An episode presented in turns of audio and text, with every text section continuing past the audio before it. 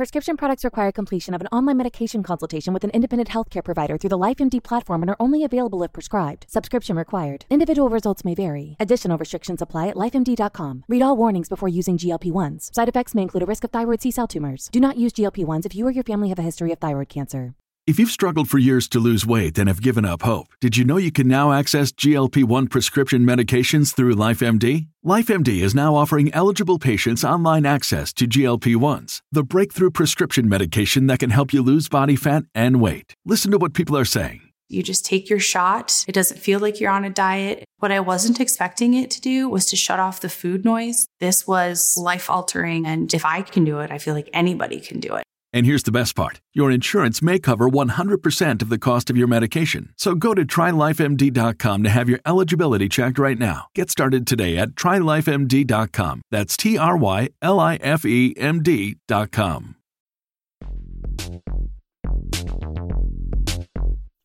All right. Well, we're happy to be joined today by Wall Street Journal senior sports reporter Rachel Bachman, who covers uh, the Olympics, college sports, and the business and finance of women's sports. And uh, Rachel, it's good to have you here this week. Uh, thank you for being flexible with your schedule. Uh, obviously, with all the illness going around, you know things are having to be shaken up all the time. But uh, thank you for joining us today. And it's uh, good to have you here because we have the the college volleyball national semifinals and national championship championship coming up this week. So you recently wrote an article about the uh, rise in volleyball. It's a golden age of volleyball, uh, per the headline. And I was curious, you know, obviously, I don't think there's been too many volleyball games on Nielsen rated TV this year. So the usual metrics I would look at are not necessarily in, indicative. So I wanted to know, because I, I get the sense that there's some growth and, and some interest. Uh, what are, are you seeing in volleyball that is compelling and pointing to an, a, a, a golden age? Well, first of all, thanks for having me. What I've seen really is growth from the lowest levels to the highest levels, and that always, that always gets my attention because I'm just interested inherently in in bigger trends in sports. So things like high school volleyball participation among girls jumping 8% in 10 years, which is really notable because a few of those years were the pandemic when a lot of sports contracted in participation. They're um, growing at the club level. You know, volleyball clubs are exploding. And then, as I noted in the story, there are a couple of years ago, there were no women's professional volleyball leagues, at least indoor volleyball. And in a couple of years, we could have as many as four of them. So that gives you an idea of what I call sort of the prospect or gold rush in trying to cash in on the popularity and, and growth of volleyball. And it's interesting you bring up the growth at the uh, school level because a lot of sports are seeing decline. Uh, gymnastics is a sport that is kind of popularly discussed as one that's kind of on the cusp, but I believe the participation rates in that have really fallen off dramatically since the USA Gymnastics scandal. So, and of course, football, we all know concussions and, and everything that's gone on there. So, are there any other sports in the same class as volleyball, or is this just kind of the exception while everybody else is seeing decline? Really, among the the large number of participation sports, so things like track and field and basketball, softball, soccer, those are the big sports for girls. No sport has grown like volleyball has in the last 10 years. And so it really is an outlier in that way. And I do think coincidentally sort of or or concurrently it's the club game that's really driving it and it's harder to track those metrics because there's not one organization that tracks all of them, but every person I talked to said the club space is exploding. Um, one thing I think volleyball is benefiting for is, as I've written also recently, the decline in popularity of girls' high school basketball, which is a sort of a complex trend in and of itself. But obviously, in both cases, you have tall girls who are interested in doing this, who tend to excel in both sports. And so I don't think it's a coincidence that volleyball has risen at the same time that basketball has fallen off in recent years. I, I know you'd written an article about this and it kind of got a little bit of pushback on it as well. But why would you say basketball has kind of seen a bit of an erosion? Well, it's it's it's very difficult to generalize because, as you know, this is a complicated country. One reason, for instance, is the closure of rural schools. So there were many more schools that had basketball teams, for instance, than teams in some other girls' sports, for instance, volleyball, uh, soccer, even. And so, um, in some cases, you know, schools would close and that team would just sort of vanish, and you know, those students would go to another school where it would be consolidated some younger kids don't like to run as much as as basketball requires. Some girls don't like the contact of basketball which again is sort of interesting because we see basketball somewhat declining as girls wrestling has been on the rise. So this is what makes it so difficult to generalize. I think in basketball's case there's a whole bunch of um, factors that contribute. Um, but there's also a factor of I think you know it used to be on top, it used to be number one, and anything that's you know the has the very highest rate could always um, fall off because it's the it, it's sort of the the prime candidate to see erosion from from competition. Rachel John knows this. I am the father of twins, 14 year old twins that are freshmen in high school. And it's interesting. They played recreational basketball uh, they do not play club like you're talking about, do not play volleyball, but along the same lines, they're tall. I'm I'm tall. You can't tell this because I'm sitting down, but I'm six foot three and a half, almost six foot four. So they're going to end up being tall. And so automatically everybody thinks, do you play basketball? Will you play volleyball? And for a lot of their uh, friends, it's interesting. They have numerous friends that maybe were playing the recreational basketball, but exactly like you're talking about, they've kind of gravitated to volleyball. Again, this is in no way indicative of the whole country. I'm just giving you a small sample in the Tampa, St. Pete, Clearwater area. Not exactly maybe a, a volleyball hotbed to begin with, but there is obviously some interest at the club level in volleyball. Their friends, I hear about this, the tournaments that are going on. And you do have to choose because in most cases the sports are running simultaneously and you can't really be committed to both of them. So i think it's a it's a very valid point. I thought i would just add that to the mix in our own household that we we've seen example of that and, and increased sports special, specialization has affected all high school sports in particular, because even if the seasons don't run concurrently, there is pressure from club coaches in particular, sometimes even high school coaches, to concentrate on one sport. So that's where you see kids who might have been three sport athletes 15 years ago dropping out of one or two and concentrating on one. Can I do a parental PSA on the sportsmediawatch.com podcast? Dr. John Lewis, am I allowed to do that? Of course. If those coaches only want your son or daughter to play one sport, with all of this, ask them first of all, when you grew up, did you only play one sport when you were in junior high and high school?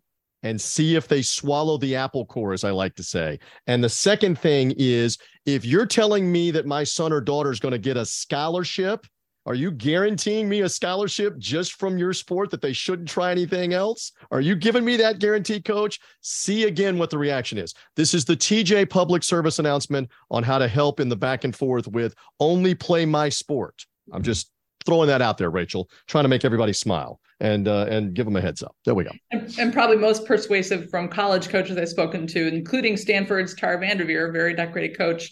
They prefer athletes who are multi-sport. So they think it makes them less inclined to burn out, less inclined to get injured. So that's the ultimate um, mm-hmm. rebuttal to parents who want their kids to specialize. There we go on that, John. I didn't mean to sidetrack it. I just had oh, no, to throw that out there. Go ahead. Well, I was curious, you know, uh, we talk about volleyball and basketball. Do you think volleyball at the college level, let's just look at NCAA, has a brighter future than basketball or, you know, in the long run? Because right now, basketball is still pretty well ahead. You're getting four or five million for the national championship, You're getting a nice, healthy one million for the volleyball title, too, but it's still a big gap.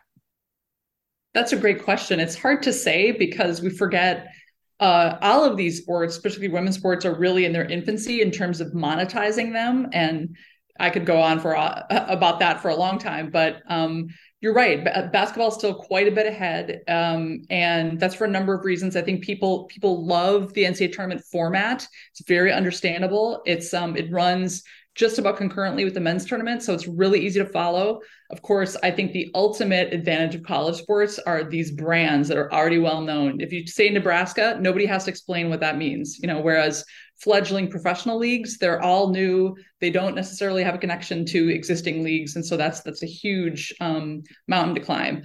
But that's also an advantage for volleyball. You know, I think I do think some of the success that volleyball is seeing is because of initiatives like I wrote about from the Big Ten Network, where they realized about seven years ago that volleyball was already pretty popular looking at the ratings nationwide but they thought they could could make it even more popular by strategically promoting it. And the way they did that was to actually schedule high profile volleyball matches to follow Big Ten football games and then promote those volleyball matches during the football games. And this was hugely successful on the Big Ten network. And they've gotten some record ratings um, just this year with that strategy. And I think they'll continue to do it. So, um, in that way, I mean, if they keep doing that, if other, you know, like the SEC network and other outlets um, go that route, I think it would really help boost volleyball since as we know football has this enormous following and platform already and it already has the built-in brand loyalty for the, the universities.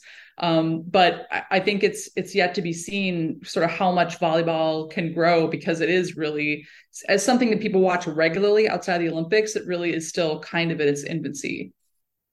Just out of curiosity is there men's volleyball? Because i don't believe there is there in is college, college in college level. there is yes. Yeah yeah there's um but i think i forget i put it in the story it's either five or six times as many division one women's teams as men's teams. So they do exist but at a much smaller level.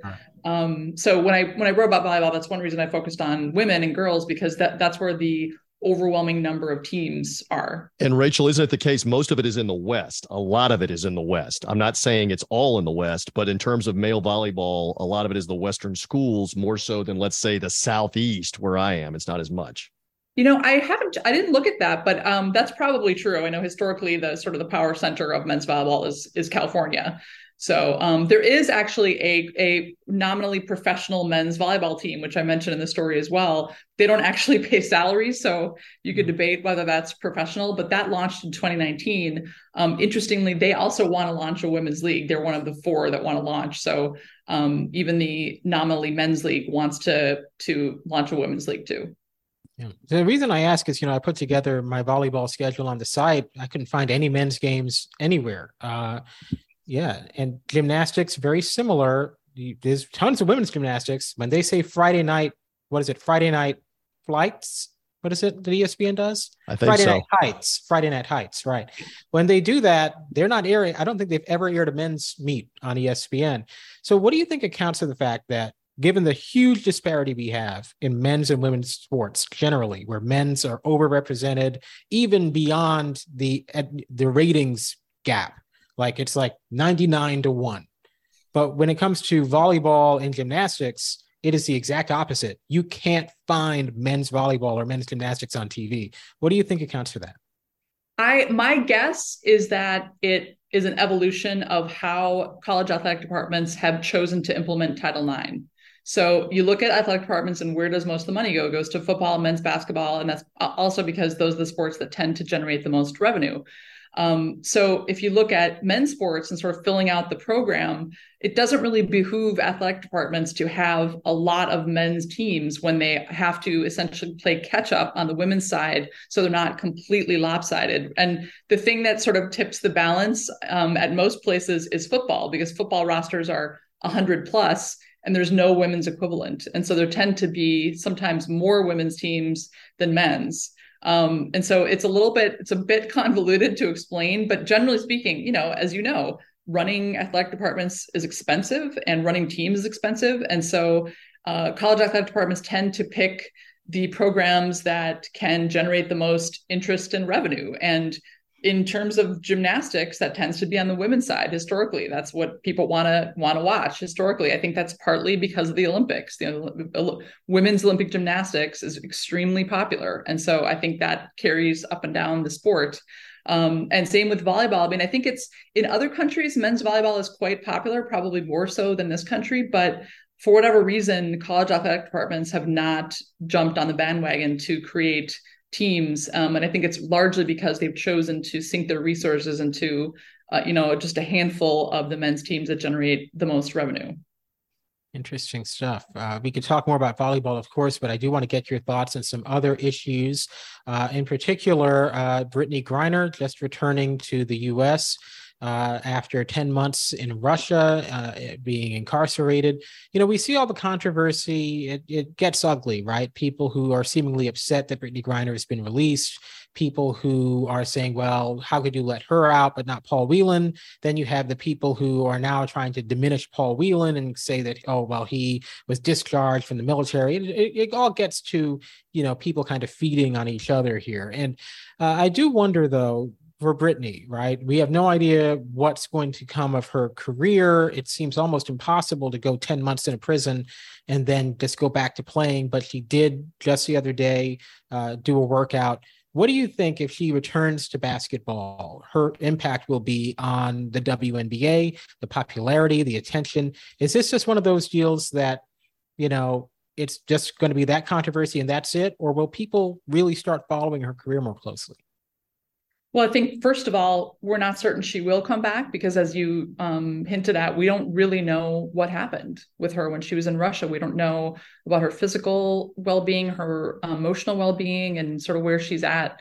Um, at the same time, you know, there are some. A, a colleague of mine, um, Robert O'Connell, wrote a story t- published today about just sort of the the pros and cons of you know what she does next. And there are sports psychologists who say there's a real advantage to joining a team rejoining a team um, that you know it is a feeling of togetherness and um, support that really might help her in her recovery. In terms of her reception i think the league definitely and its fans absolutely wrapped their arms around her. And so i think she would je- she would je- like absolutely generate attention um, if she returns to the court she does return to competitive play and you know tours the country playing at at visiting you know away arenas, um, I think she'll absolutely attract attention. Whether that will translate into things like you know higher TV ratings, it's, it's hard to say, but um, it might have something to do with her play. You know, above all else, America loves a winner. Um, but uh, it's it's it's a little bit hard to say now because there's so many unknowns about this whole situation. Save big money at Menards. Let the fresh air in and keep the bugs out with replacement screen for your doors and windows from ADFORS. It's easy to install, durable against the elements, and comes in a variety of types to suit your needs. Repair your screens today with a roll of replacement screen on sale through May 5th. And check out more great deals happening now in our weekly flyer on menards.com. yeah. Do you think that this is the most compelling story the WNBA has ever had she comes back? I mean, is this something that would ultimately, we're talking about a league that's been around for nearly 30 years. I, I can't think of anything that would be more dramatic than Brittney Griner coming back to play. This story definitely has transcended the league in a way that perhaps no other story has. There were some early stories in the league with former Olympians, for instance, or ongoing Olympians competing and very famous, very accomplished women and so on. But her story really transcended basketball. And I think in that way, you're absolutely right. It would provide sort of a, I mean, a comeback story in a way that the league has never seen. And I think that could be tremendously valuable, provided, of course, she wants to do it. She right. wants to come back and it's, it's something that she does willingly. Okay, we always have fun with these. I usually put them to John, but Rachel, since you're our guest, I'll put them to you. Let's just have fun. Who gets the first big interview with her? I have I have my thought on who it might be that sits down and gets to hear all about this. Rachel, you're our guest. Ladies first. Who who do you think if she does want to do it and I think she will at some point, who who gets that? Who gets the get? What do you think? I, I would guess if I just had to guess, either Robin Roberts or Oprah. There you go. I was along those lines. John Lewis, did you have a guess? I was going to say Robin Roberts. Uh, I think Robin Roberts at this point had, you know, I'm not saying she's bigger than Oprah, but Oprah's on OWN and she can get prime time on CBS mm-hmm. if she mm-hmm. wants. But Robin Roberts is on GMA every single day. I think it'll be Robin Roberts. I thought the name Holly Rowe too might be in the comfort zone because she covered her in her college career, obviously, and now in the WNBA. But Robin Roberts is a former player, former Division One player in college basketball and Good Morning America, and and again the tie-in with the WNBA, ESPN, and ABC. We'll we'll put a note out there that maybe it should be Rachel Bachman. Maybe Rachel should get to sit down with Brittney Griner. We're on your bandwagon right now for coming on the podcast. I just thought I would throw that out there while we're kissing up to the guest. John, what else?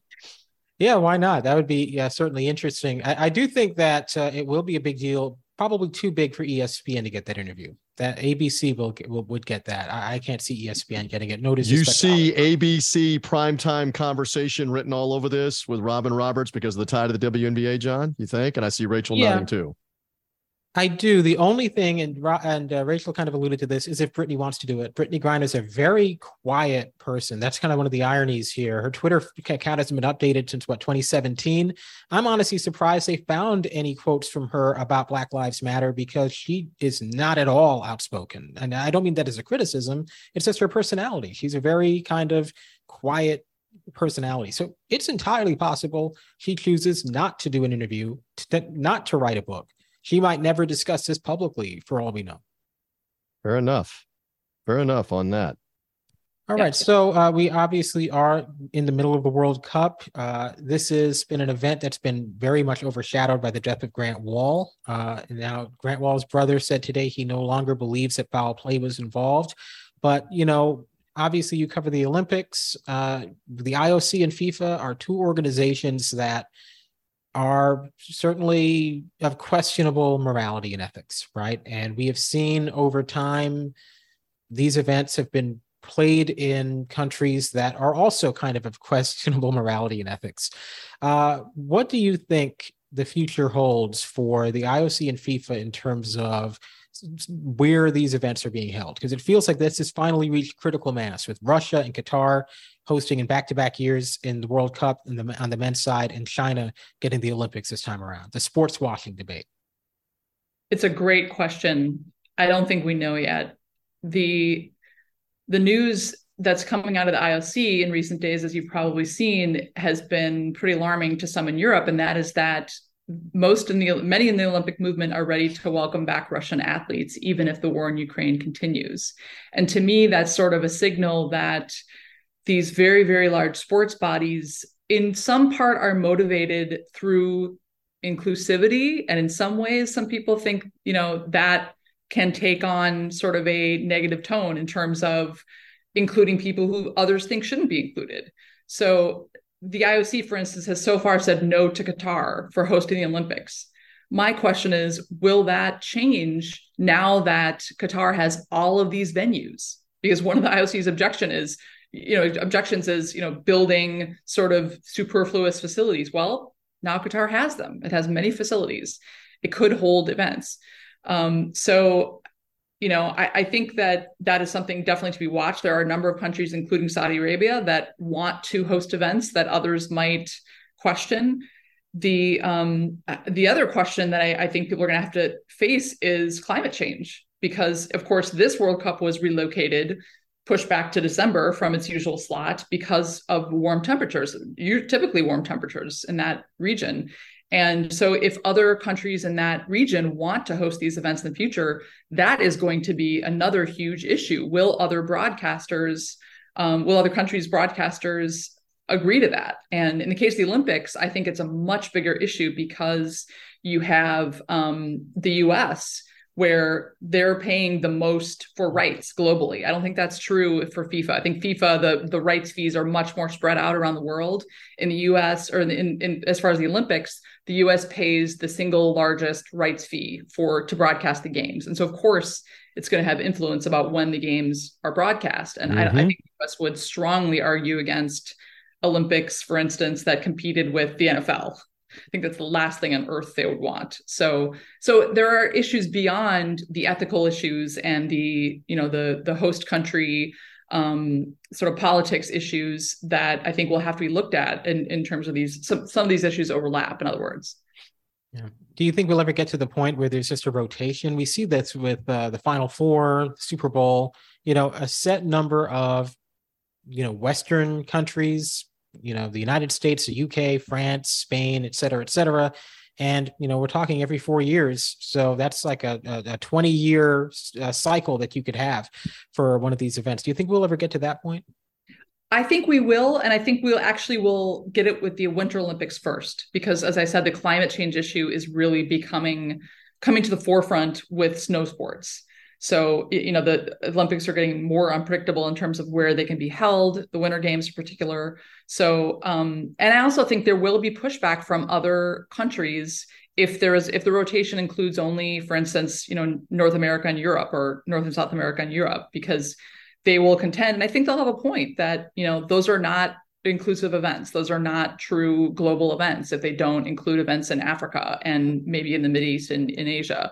So the you know both those entities fifa and the ioc are going to have to balance all of these competing interests. And sometimes that means you know having games in a place like beijing where it's cold enough but you know there are very few of these events typically there. Um, it's a very unnatural snow sports environment in many other ways but it's cold enough. So you know they they still are sort of a place that can hold these events in that respect. Two interesting things. One you alluded to this the united states pays staggeringly more than any other country to televise the olympics in particular and that's one of the main reasons why the olympics have continued to this point because there was a lot of talk even in recent years that it was going to die out but NBC re-upped and paid billions and billions and billions and pumped it in for at least two more Olympics to be coming in Paris in the United States. So that's uh, that's obviously part of it. The next thing um, that I think is interesting is look what happened in Athens, Greece. Look what happened in Brazil, where when you don't talk about the rotation in the countries that are that are more integrated with all of this, um, you have stadiums that are now decrepit, economies that are crippled because they spent all this money to build stadiums and venues that have no use after the games are over with. So, John, John, to your point, that makes the stronger argument for having a rotation. I believe on more stable, economic, established countries that have hosted Olympics before and have all the venues, yeah. as opposed to moving it around. That's just my thought to add to the discussion. Yeah. That's an excellent point because you know I'm talking so much about authoritarian countries, you know, Russia, mm-hmm. dangerous countries. Some of it too is you know sometimes the Olympics can be dangerous to these uh, to these places, like uh, like in Brazil. Uh, there's a book by Dave Zirin, Brazil's Dance with the Devil, that covered a lot of this when Brazil had the World Cup and the Olympics back to back. And what happened? They ended up impeaching their president. They had all of this political turmoil, and you know I don't think anyone was was well off for any of that happening. And the World Cup Cup being in South Africa. Look, I mean, it is good to have these events in African countries. I mean, that is part of the world. But at the same time, there's so much exploitation, as I'm sure you, you, uh, Rachel, uh, know just from covering. The exploitation is is out of control. Yeah, it's it's a really difficult balance. You know, you look at a country like Morocco, which has long wanted to host the World Cup, would, you know, I don't know whether hosting the World Cup would would improve that country's fortunes or make them more, you know, or or decrease them. In other words, because you know, I mean, it might plunge so much into building stadiums at FIFA's behest that it would be detrimental to the economy. On the flip side, I'm sure it would be a huge boon for tourism and and you know other businesses and so on. Yeah. It's uh, that's always the key exchange in these deals is the impact will it be positive or negative? You, there'll always be those economic impact studies to see that they're positive, and then you talk to the actual people who are there, and they might have a different uh, story to tell.